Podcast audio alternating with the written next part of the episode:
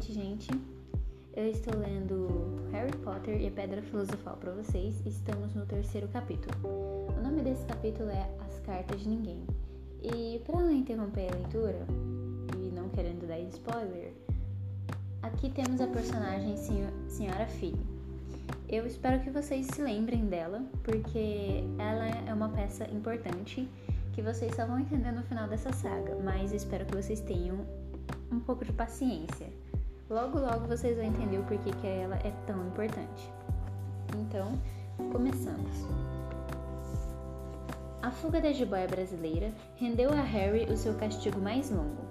Na altura em que lhe permitiram sair do armário, as férias de verão já haviam começado e Duda já quebrará a nova filmadora, acidentará o aeromodelo e, na primeira vez em que andará na bicicleta de corrida, derrubará a velha Sra. Figg, quando ela atravessava a rua dos Alfeneiros de muletas. Harry ficou contente que as aulas tivessem acabado, mas não conseguiu escapar da turma de Duda, que visitava a casa todo dia.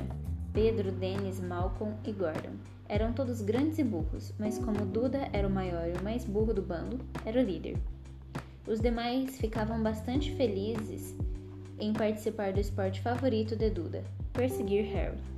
Por esta razão, Harry passava a maior parte do tempo possível fora de casa, perambulando e pensando no fim das férias, no qual conseguia vislumbrar um raiozinho de esperança.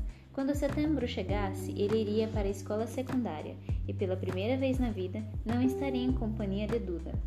Duda tinha uma vaga na antiga escola do tio Válter, Smeltings. Pedro ia para lá também. Harry, por outro lado, ia para a escola secundária local. Duda achava muita graça nisso. Eles metem a cabeça dos garotos no vaso sanitário no primeiro dia de escola, contou ele a Harry. Quer ir lá em cima praticar? Não, obrigado, respondeu Harry. O coitado do vaso nunca recebeu nada tão horrível quanto a sua cabeça. É capaz de passar mal. E correu antes que Duda conseguisse entender o que dissera. Certo dia de julho, tia Petúnia levou Duda a Londres para comprar o uniforme da Smeltings e deixou Harry com a Sra. Figg. A Sra. Figg não estava tão ruim quanto de costume. Afinal, fraturará a perna porque tropeçará em um dos gatos e não parecia gostar tanto deles quanto antes. Deixou Harry assistir à televisão e lhe deu um pedaço de bolo de chocolate que, pelo gosto, parecia ter 1000 anos. Naquela noite, Duda desfilou para a família reunida na sala de estar, vestindo o uniforme novo da Smeltings. Os alunos da Smeltings usavam casaca marrom avermelhada, calções cor de laranja e chapéu de palha. Carregavam também bengalas nodosas, que usavam para bater uns nos outros quando os professores não estavam olhando. Isto era considerado um bom treinamento para o futuro. Ao contemplar Duda nos calções laranja novos, tio Válter disse com a voz embargada que aquele era o momento de maior orgulho em sua vida. Tia Petúnia rompeu em lágrimas e disse que não podia acreditar que era o seu Dudinha. Estava tão bonito e adulto. Harry não confiou no que poderia dizer. Achou que 2 de suas costelas talvez tivessem se partido só com esforço para não rir. Havia um cheiro horrível na cozinha na manhã seguinte quando Harry entrou para o café da manhã. Parecia vir de uma grande tina de metal dentro da pia.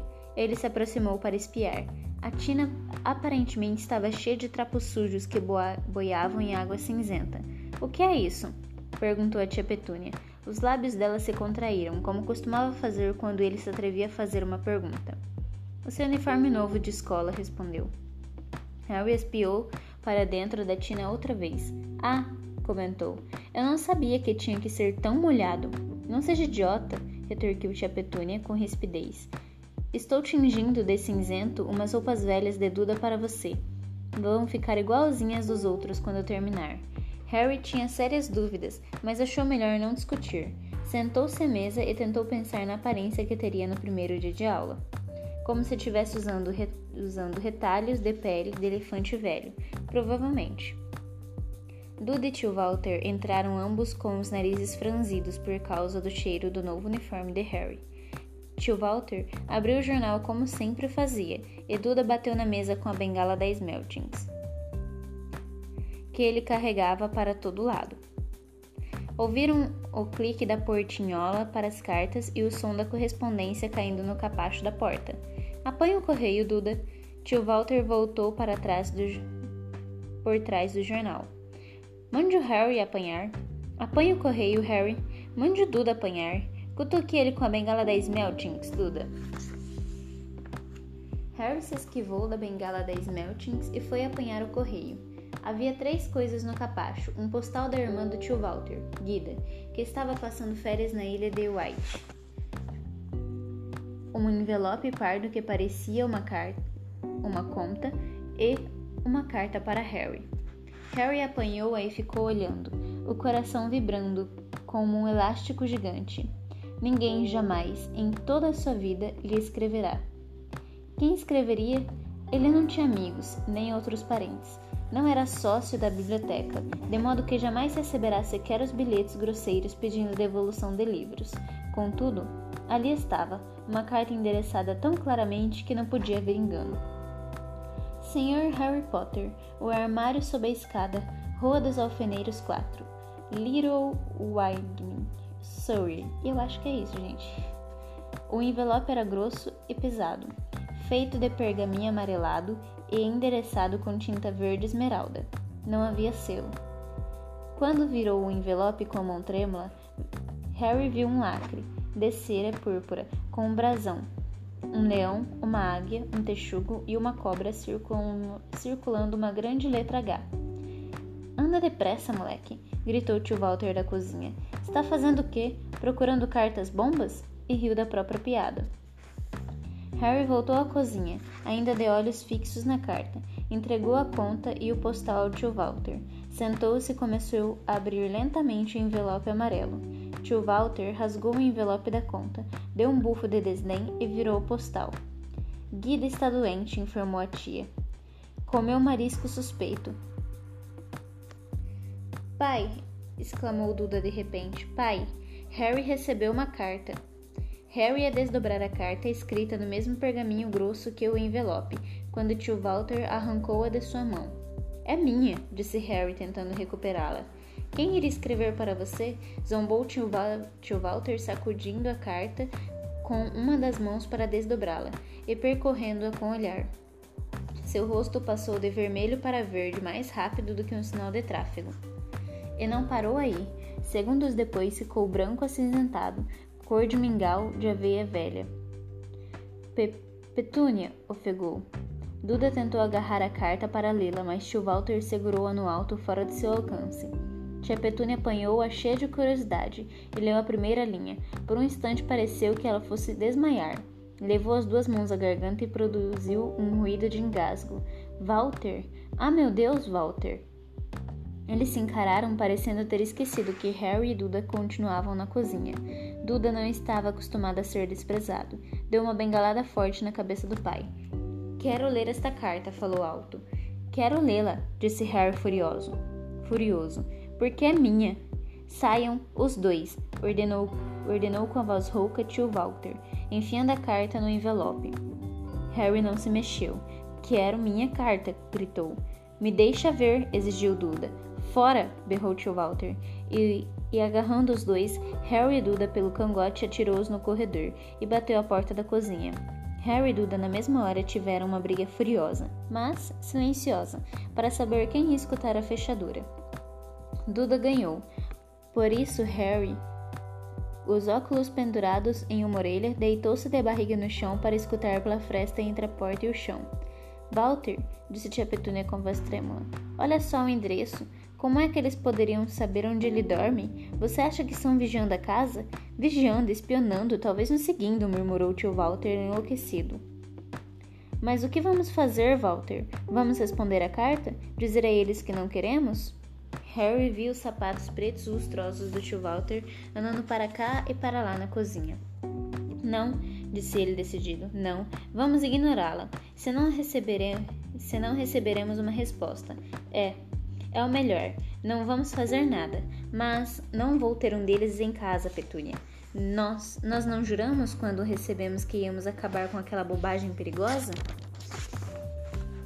Aquela noite, quando voltou do trabalho, tio Válter fez uma coisa que nunca fizera antes.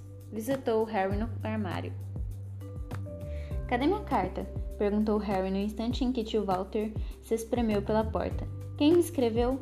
Ninguém. Endereçaram a você por engano, disse tio Válter secamente. Queimei a carta. Não foi um engano, retruquiu Harry com raiva. Tinha o endereço do meu armário. Calado, gritou tio Válter, e algumas aranhas caíram do teto. Ele inspirou algumas vezes, então fez força para produzir um sorriso que pareceu bem penoso. Sim, Harry. Sobre este armário. Sua tia e eu estivemos pensando. Você realmente está ficando grande demais para ele. Achamos que seria bom se você se mudasse para o segundo quarto de Duda. Por quê? Perguntou Harry. Não faça perguntas, disse com rispidez o tio. Leve essas coisas para cima agora. A casa dos Dursley tinha 4 quartos, um para tio Válter e tia Petúnia, um para hóspedes. Em geral, a irmã de tio Válter, Guida. Um onde Duda dormia e um onde Duda guardava todos os brinquedos e pertences que não cabiam no primeiro quarto. Harry precisou de apenas uma viagem para mudar tudo o que tinha do armário para o quarto, no andar de cima. Sentou-se na cama e deu uma olhada à sua volta. Quase tudo ali estava quebrado. A filmadora, com apenas um mês de uso, estava jogada em cima de um pequeno tanque, com o que certa vez Duda atropelará o cachorro do vizinho. No canto estava o primeiro televisor de Duda, no qual ele enfiará o pé quando seu programa favorito for cancelado. Havia uma grande gaiola de pássaros, antigamente habitada por um papagaio que Duda trocará na escola por uma espingarda de ar de verdade, e que estava guardada numa prateleira com a ponta dobrada, porque Duda se sentará em cima dela. Outras prateleiras estavam cheias de livro. Eram as únicas coisas no quarto que pareciam nunca ter sido tocadas. Lá debaixo veio o barulho de Duda gritando com a mãe. Eu não quero ele lá, eu preciso daquele quarto, mande ele sair. Harry suspirou e se esticou na cama. Ontem ele teria dado qualquer coisa para estar ali. Hoje, preferia estar no seu armário com aquela carta, ali em cima sem ela. Na manhã seguinte, no café, todos estavam muito quietos. Duda estava em estado de choque. Berrará, baterá no pai com a bengala, vomitará de propósito, dera pontapés na mãe e atirará sua tartaruga pelo teto da estufa de plantas, e nem assim conseguirá o quarto de volta. Harry pensava no dia anterior, àquela hora, desejando com amargura que tivesse aberto a carta no hall. Tio Válter e tia Petúnia se olhavam ameaçadores. Quando o correio chegou, tio Válter, que parecia estar tentando ser agradável com Harry, fez Duda ir buscá-lo. Eles o ouviram bater nas coisas do corredor com a bengala da Smeltings. Então, ele gritou, chegou outra, Sr. Harry Potter, o menor quarto da casa, Rua dos Alfeneiros 4. Com um grito sufocado, tio Válter saltou da cadeira e saiu correndo pelo corredor. Harry logo atrás dele.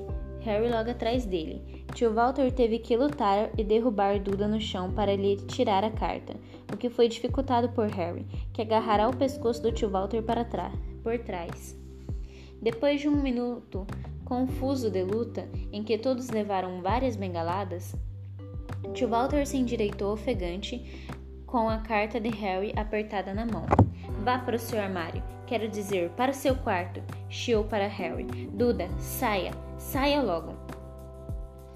Harry deu voltas e mais voltas no novo quarto. Alguém sabia que ele mudará do armário e parecia saber que não receberá a primeira carta. Isso significava com certeza que ia tentar outra vez? E desta vez ele tomaria providências para que desse certo. Tinha um plano. O despertador concertado tocou às 6 horas da manhã seguinte. Harry desligou depressa e se vestiu em silêncio. Não podia acordar os Dursley. Desceu as escadas sorrateira e sem acender nenhuma luz. Ia esperar pelo carteiro na esquina dos Alfeneiros e receber primeiro as cartas endereçadas ao número 4. Seu coração batia com força quando atravessou sem ruído o corredor escuro até a porta de entrada. Arre! Harry deu um salto no ar. Pisará em alguma coisa grande e mole no capacho. Uma coisa viva.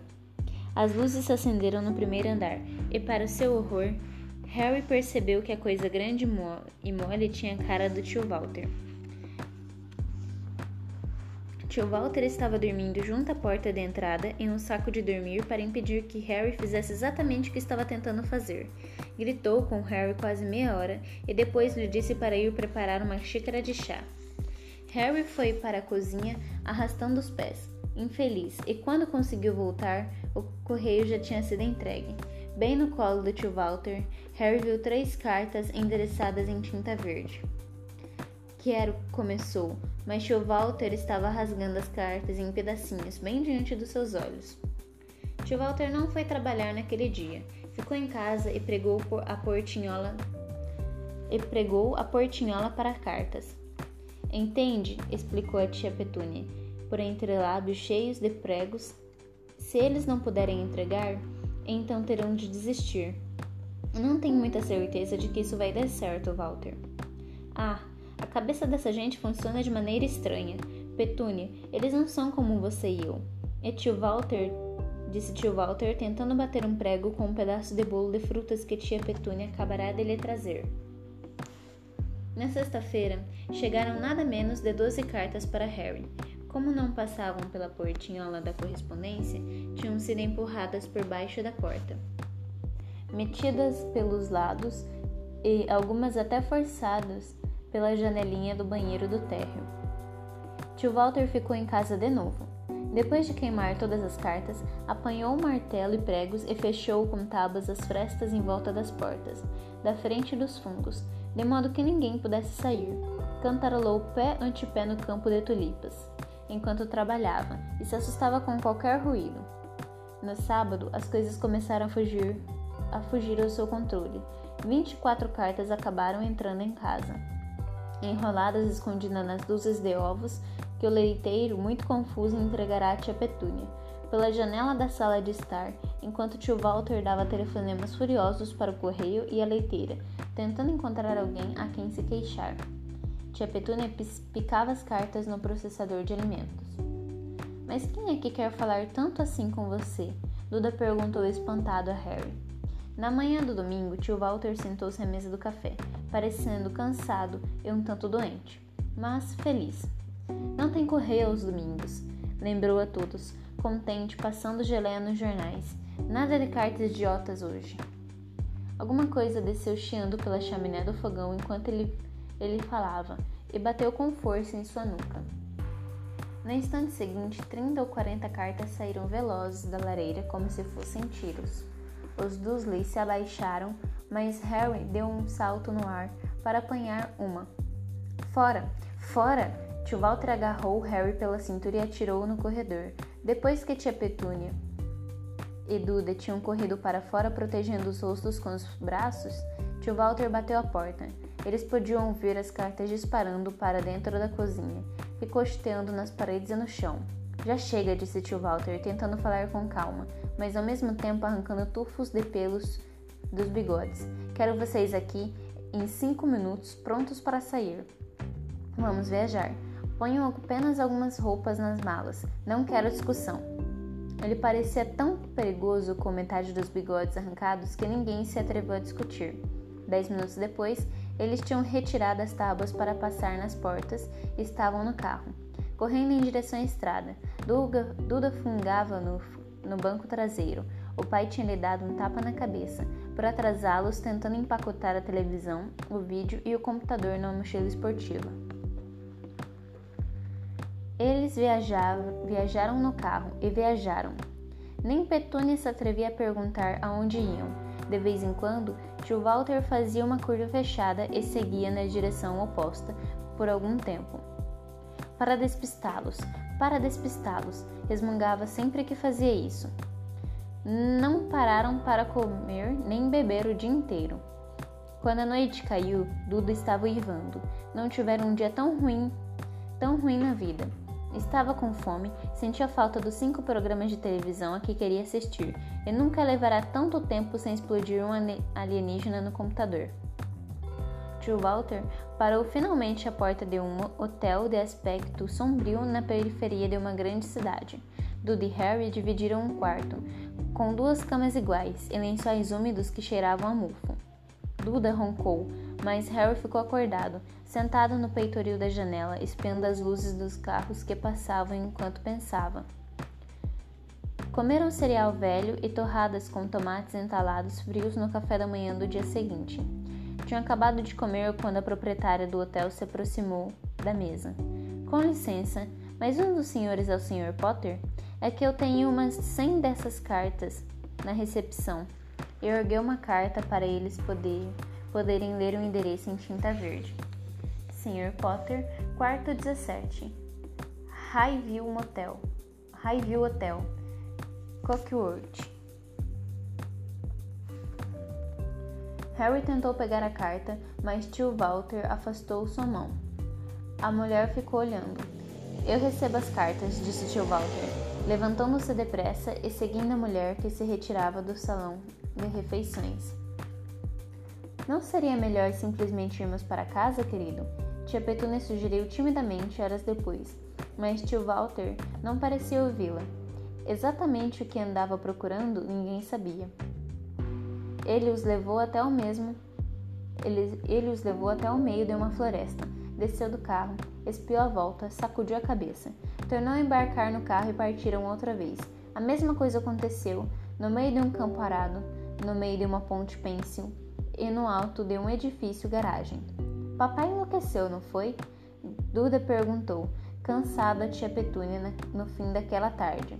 Tio Válter estacionará no litoral. Passará a chave no carro, com todos dentro, e desaparecerá. Começou a chover. Grandes gotas batiam no teto do carro. Duda choramingou. É segunda-feira, falou a mãe. O grande Humberto vai se apresentar hoje à noite. Quer estar em algum lugar que tenha televisão. Segunda-feira. Isto lembrou a Harry uma coisa. Se era segunda-feira, e em geral podia-se confiar que Duda soubesse os dias da semana por causa da televisão.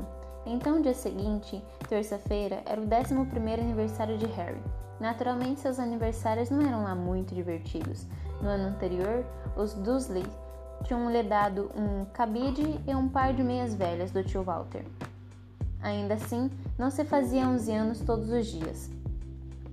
Tio Válter voltou sorrindo. Carregava um pacote comprido e fino, mas não respondeu a tia Petúnia quando ela perguntou o que comprará. Encontrei o lugar perfeito, falou. Vamos, saiam todos. Fazia muito frio do lado de fora do carro. Tio Válter apontou para o que parecia ser um grande rochedo no meio do mar. Encarraptado no alto do rochedo havia o casebre mais miserável que se podia imaginar. Uma coisa era certa, ali não havia televisão.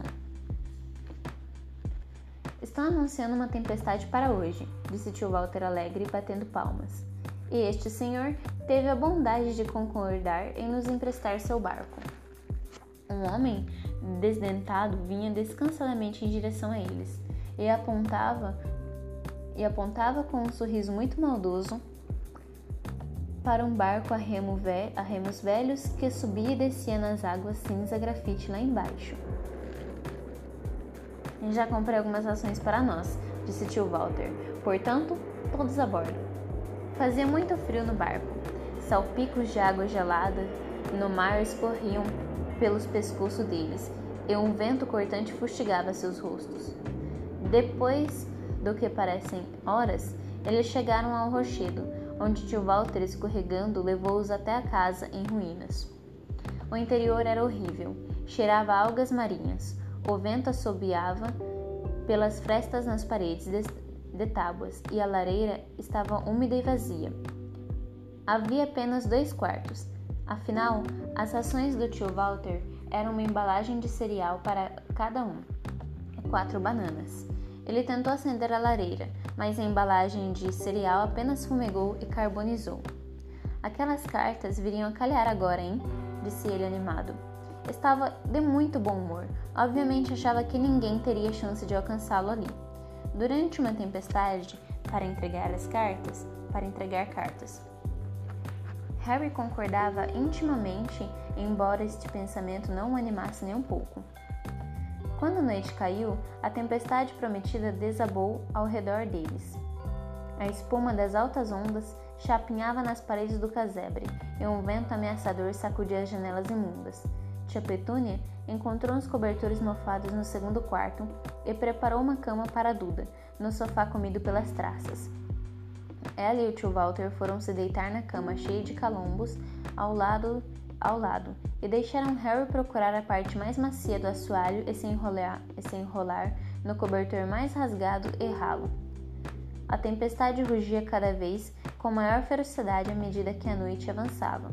Harry não conseguia dormir. Tremia e revirava, tentando encontrar uma posição confortável, seu estômago roncando de fome. Os roncos de Duda eram abafados pela trovoada que começou por volta da meia-noite. O mostrador luminoso do relógio de Duda, que estava pendurado para fora do sofá em seu pulso gordo, informava a Harry que dentro de 10 minutos ele completaria 11 anos. Deitado, ele viu seu aniversário se aproximar, perguntando-se onde estaria o remetente das cartas agora. Faltavam 5 minutos. Harry ouviu alguma coisa estalar lá fora. Desejou que o teto não caísse, embora quem sabe conseguisse se esquentar. Se isso acontecesse... 4 minutos. Talvez a casa na Rua dos Alfeneiros estivesse tão abarrotada de cartas que quando voltassem ele pudesse surrupiar uma. 3 minutos. Seria o mar batendo tão forte na rocha? E faltavam 2 minutos. Que barulho esquisito de trituração era aquele? Será que a rocha estava se desintegrando no mar? Mais 1 minuto e ele completaria 11 anos. 30 segundos. 20. 10. 9.